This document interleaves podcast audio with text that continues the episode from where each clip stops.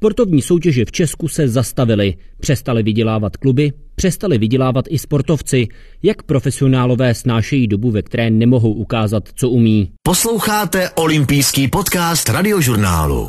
Budeme se o tom bavit s děkanem Katedry tělesné kultury Univerzity Palackého, sportovním psychologem Michalem Šafářem, kterého zdravím přes aplikaci Zoom. Hezký den. I vám přeji hezký den.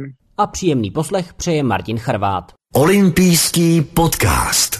Je tohle období horším stresem pro sportovce, než jaký třeba zažívají před velkým závodem? No, netroufám si říct, že úplně horším, ale řekl bych, že principiálně velmi odlišným. Protože stres, který zažíváte před velkou soutěží, je něco, na co se, když v tom sportu chvíli fungujete, vlastně připravujete neustále. Od těch prvních závodů, který člověk prožívá, je to stres, který může být pro některý velmi intenzivní, ale je to stres ze situace, kterou, kterou ten člověk zná, na kterou se připravuje. Tady ten stres, který je vlastně z toho, že nevím, co bude, je stres z nejistoty, z neurčitosti, z něčeho, na co jakoby vlastně nevím, jak mám, jak mám reagovat, takže je ten stres na jedné straně jiný a na druhé straně vlastně jako horší, protože ten standardní mechanismus, který sportovec má, a konec konců nejen sportovec, i člověk v jakékoliv jiné běžné zátěžové situaci, takže mobilizuje energii, vynaloží úsilí nějakým směrem, který je poměrně zřetelný, tak to tady najednou nefunguje. Já nemám vůči čemu mobilizovat energii, protože nevidím ten cíl, nevidím úplně jakoby tu překážku, nevidím, nevidím jako kam, kam mám směřovat. Ale předpokládám, že na stres, který sportovec zažívá při té soutěži, tak se může připravit. To je stres, který je v jistém smyslu očekávaný a tohle je situace krajně neočekávaná. Přesně tak. Stres, na který se člověk může připravit, může mobilizovat ty mechanismy, má jakousi zkušenost, co to s ním bude dělat a kam ho směřovat, tak to je, ten, to je před tou soutěží. A tady tohle to je stres z neurčitosti. Najednou jakoby nevím. Nevím, jestli jako mám zabrat, nebo jestli mám povolit, jestli mám jít doleva nebo doprava, protože vlastně jakoby vůbec nevím, kde je ten cíl. Ten se mi najednou úplně ztrácí. Je to horší situace pro jednotlivce a nebo pro týmové sporty. Ono se samozřejmě nabízí, že pro jednotlivce, který je na to sám, ale v týmových sportech je to kolikrát o tom, že tam je jakoby větší válka o to dostat se na to místo. No přesně tak, jo. Já, je to fakt, to je taková obvyklá psychologická poučka, vždycky když říkám studentům, jakože jak nejlíp obstát na zkoušce, když neví, co říct, tak mají říct, že to je individuální. Jo. Takže tady je to, tady je to velmi individuální. Je pravda, že u těch týmových sportů přece jenom oni jsou zvyklí víc o tom komunikovat a sdílet to, takže přece jenom jakýmsi způsobem ty emoce, které jsou s tím spojeny, jako zpracovávají v rámci, v rámci toho týmu. A mám i teď v poslední době zkušenost, že ta přirozená konkurence, která tam je, najednou jde trošku jakoby stranou, protože vš, jako se cítí ohroženi tady tou situací všichni a spíš to, ty, spíš to ty lidi, pokud ten tým je základně funkční, tak spíš to ty lidi stmeluje. U těch individuálních sportů je to složitější, protože ten člověk najednou je na to jakoby úplně sám. Jo? Vůbec jako vlastně neví, jak má, jak, jak, jak má, jak má reagovat. Dost, dost, dost často se i ti sportovci dostávají do jakoby sociální izolace od té své tréninkové skupiny, od těch svých jako ostatních. Takže mám pocit, že to jakoby zvládají trošku hůř. Ale znova zdůrazňuji, je to, je to sportové do sportovce a sport od sportu trošku jiný. A to sdílení je metoda, kterou se s tím člověk lépe dokáže vypořádat? Je to taková, bych řekl, první krizová intervence, ale ona je intuitivní, že jo, která, která těm lidem pomáhá, zejména pokud jsou, a to v těch týmových sportech většinou jsou spíš jako extrovertnější, to znamená, je to pro ně ten běžný mechanismus řešení stresu i v jiných situacích, takže ano, jakoby pomáhá, protože když tu nejistotu sdílíte, zjišťujete, co vlastně jako všichni intuitivně tušíme, ale v té chvíli to potřebujeme slyšet do těch ostatních. No, to je takový ten první mechanismus, který nám umožňuje potom získávat energii na tu, tu, tu situaci řešit. A jaké jsou ty další? No, zase bych vám trochu uhnul s tím, že to jako je individuální. Jo. Jsou, jsou jako různý ty mechanismy. Někdo tady v takovéto situaci jako se mu nastartuje takový ten mobilizační mechanismus, kterýmu, kterému říká OK, tak jako by všichni jsme tady v takovéto blbé situaci a vlastně, co z toho jako můžu vytěžit, vytěžit teď já navíc. Jo? Já teď sice jakoby nemám úplně dobré podmínky k trénování, nemají je všichni ostatní, tak a zažil jsem to teda u některých sportovců, hele, tak já to teď sakra využiju k tomu, že prostě si získám nějaký náskok. Jo? Sice ty podmínky jsou blbý, ale mě to nevadí, já se teď jakoby zmáčknu a věřím tomu, že situace se v nějaké dohledné době zlepší a já teď využiju ten prostor, který mám k tomu, abych se prostě zlepšil, abych, abych se posunul. Jakoby přetavit tu obecnou nevýhodu do své vlastní výhody. To mluvíme o tom sportovním tréninku, anebo se jedná už o situaci, která je úplně mimo sport? Třeba, že se snaží připravit na to, jak případně pokračovat v životě mimo sport? Jo, obě dvě tady ty varianty jsou jakoby na stejném principu, setkávám se s tím u sportovců v obou těch oblastech. Jedni, kteří si říkají OK, teď je to tréninkově blbá situace, ale prostě, hele, jakoby do půl roku, do tři čtvrtě roku to bude dobrý a zase ty závody budou, tak já to teď fakt jakoby využiju a totálně se jakoby v tom tréninku zmáčknu a získám si tu výhodu. To je jedna varianta. A potom se setkávám i s tím, že skutečně jako po nějakým tom období toho, a to bylo zejména teda na jaře, jo, při tom prvním období, po tom prvním období toho jakoby šoku z té, té nejistoty a z toho, že najednou všechny věci, na které jsem byl rutinně zvyklý, se úplně rozpadly a vlastně ten, ten život může vypadat jako úplně jinak a vlastně si nevím ani jak a nevím, kolikrát se to vrátí, tak jsem u nemalého množství sportovců zaznamenal tu reakci, tak OK, já tady tohoto teda jakoby období využiju k tomu, že si zkusím otevřít ty, ty cesty i někde jinde. Tím, jak jsem byl v takové té té své sportovní rutině zavřenej v té jedné koleji, tak najednou teď prostě mám prostor na to pohnout s, s jazykem, který jsem zanedbával, zvažovat, že si doplním nějaké jakoby vzdělání. Vynechával jsem spoustu věcí, kterými, kterými třeba činili radost, tak teď je prostor na to si, si to trošku jako srovnat a tady tohle toto jako udělat. Takže to v jistém smyslu i některým přibližuje ten konec kariéry? To, že ten život po té kariéře vlastně může být o něčem úplně jiném a že oni se na to musí připravit? Jo, někteří, a zrovna to nemuseli být ani ti, kteří k tomu konci kariéry už jsou ve fázi, teda když se blíží k tomu konci kariéry, najednou oni zjistili, a ta situace je k tomu přivedla, že vlastně ten život teda fakt není o tom sportu, protože byli nuceni najednou hozeni, že jsou z toho sportu venku. Tak to uvědomění si toho, že ten sport vlastně není do konce života a jediná věc, tam bylo v některých případech jakoby dost, dost silný a byl to impuls k tomu otevírat si ten, nebo připravovat se na to, že zaplať pánbu, když se ten sport vrátí, bude to úžasný, ale já prostě nechci zažívat ten pocit beznaděje, který jsem zažil teď, že vůbec nevím, co, co bude se mnou, chci se na tu situaci, chci se na tu situaci prostě do budoucna připravit. Takže ano, i tady s tím jsem se setkal. Olympijský podcast. Pomáhají nějaké v úvozovkách malé radosti ve smyslu, tak jsem neměl dlouho čas jet na výlet, projít se po horách někde nebo jet do přírody jenom. Pomůže takováhle malá věc? Jo, pomůže. Úplně to nefunguje, když to nabídnete tomu člověku hned jakoby v té první fázi, kdy neví, neví co se sebou. On opravdu potřebuje. A zase se vracím k tomu jaru, protože tam, tam to bylo nejintenzivnější, když to ty sportovce potkalo poprvní. On opravdu potřebuje nějaký čas na to, aby si, si ty věci jakoby srovnal, aby si nechala projít ty pocity takové té, té frustrace, té marnosti, beznaděje, naštvání. Tohle toto buď zpracuje sám se sebou, optimálně já jim teda jako doporučuji, pokud to můžou sdílet, buď teda v rámci třeba toho týmu, když jsou, nebo s mentálním koučem, se sportovním psychologem, s někým, ke komu mají důvěru, jakoby probrat tady tu situaci, tady ty pocity. A ve chvíli to trvá většinou tak jakoby týden, než se s tím člověk, zejména poprvní, když se to než se s tím srovná. A potom to nastavení si té své rutiny tady v tomto neobvyklém stavu, do které si vsunuju ty malé radosti každodenní, což může být pro každého ale něco jiného. Samozřejmě pro někoho to může být ta knížka, které se nedostane, pro někoho to může být ten výlet do té přírody, pro někoho to může být jenom to, že se prostě válí a nic nedělá, protože ti sportovci taky tady těch momentů, kdyby se bez výčitek svědomí mohli chvilku válet, moc, moc, v, tom, moc v tom svým uh, Běžným, běžným fungování nemají. To znamená, i já jim říkám, že toto si můžeš teď dovolit. Jo.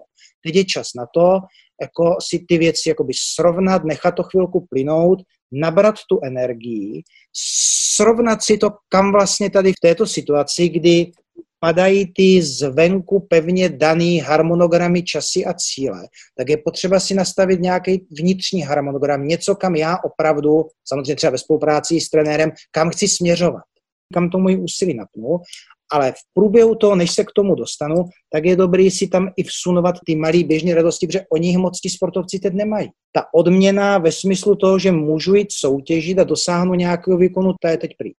Vy už jste o tom mluvil, ale vraťme se k tomu, že vlastně tohle není situace, která je tady poprvé. Už tady byla na jaře a teď se po půl roce vrací a nedá se vůbec říct, jak dlouhá ještě bude. Dá se očekávat vzhledem k různým studiím, že někdy během příštího roku by nejspíš měla být objevena vakcína, která by nejspíš zmírnila ty dopady na celý svět. Je to teď pro sportovce o to horší, že je to podruhé, anebo v uvozovkách lepší v tom, že už to zažili na jaře, už tady ta situace byla, už to není takový šok? No, vidíte to. Oba dva tady ty typy těch reakcí se objevují. Ti, kteří to dokázali jako dobře zpracovat a adaptovat se na tu situaci na jaře a vlastně začlenili tady tuto situaci do toho jako mentálně i fyzicky adaptačního mechanismu, že to je teda něco, co může nastat, už jsem to jednou zvládl, našel jsem způsob, jak s tím, jak s tím pracovat, tak ti tady v této situaci vlastně nechci říct automaticky, ale měli tady ten mechanismus připravený, přepli do této situace a teď jedou tady v té variantě s tou perspektivou nějakého jako do půl roku, do tři čtvrtě roku se ta situace srovná, už vím, co mám dělat, už jsem to zvládl jednou, teď to zvládl. No a potom ale jsou jakoby takoví ti, kteří, to může být z jakéhokoliv důvodu, jim ten adaptační mechanismus úplně jakoby nefunguje. Oni to nějak se zatnutýma zubama nějak to zvládli. Někteří paradoxně třeba to, co jsem říkal na začátku, jakoby věnovali extrémní úsilí na, na, na tu přípravu, aby se, aby se perfektně připravili. A teď jim to vlastně jakoby znovu padlo. To znamená, trochu to úsilí přišlo vníveč, pokud bylo nasměřované k nějakému konkrétnímu cíli. A teď se paradoxně dostávají do dvojnásobné frustrace, protože mají pocit, že ten jejich mechanismus, kterým k tomu přistoupili, selhal, že jim to nefunguje.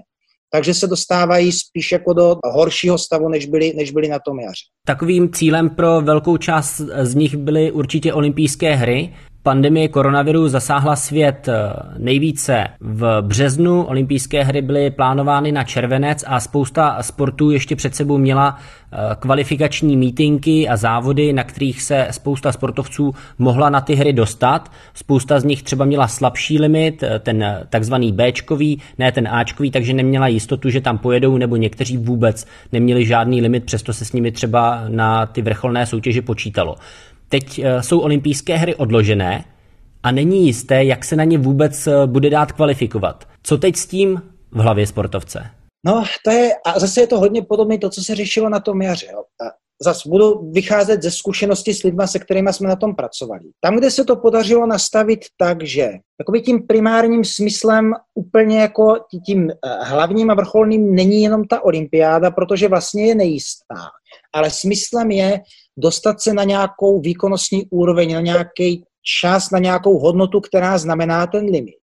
Bez ohledu na to, jestli to bude na ta olympiáda nebo nebude, protože už tím, že se dostanu na tady tu výkonnostní úroveň, tak mi to vlastně jakoby říká, že mám tu výkonnost, že jsem se na ní dokázal připravit a bez ohledu na to, kdy ta olympiáda bude, tak mi to dává poměrně velkou šanci, že to znova dokážu, kdyby ty limity prostě neplatily nebo nějakým způsobem tady tohleto se nebralo, nebralo v potaz.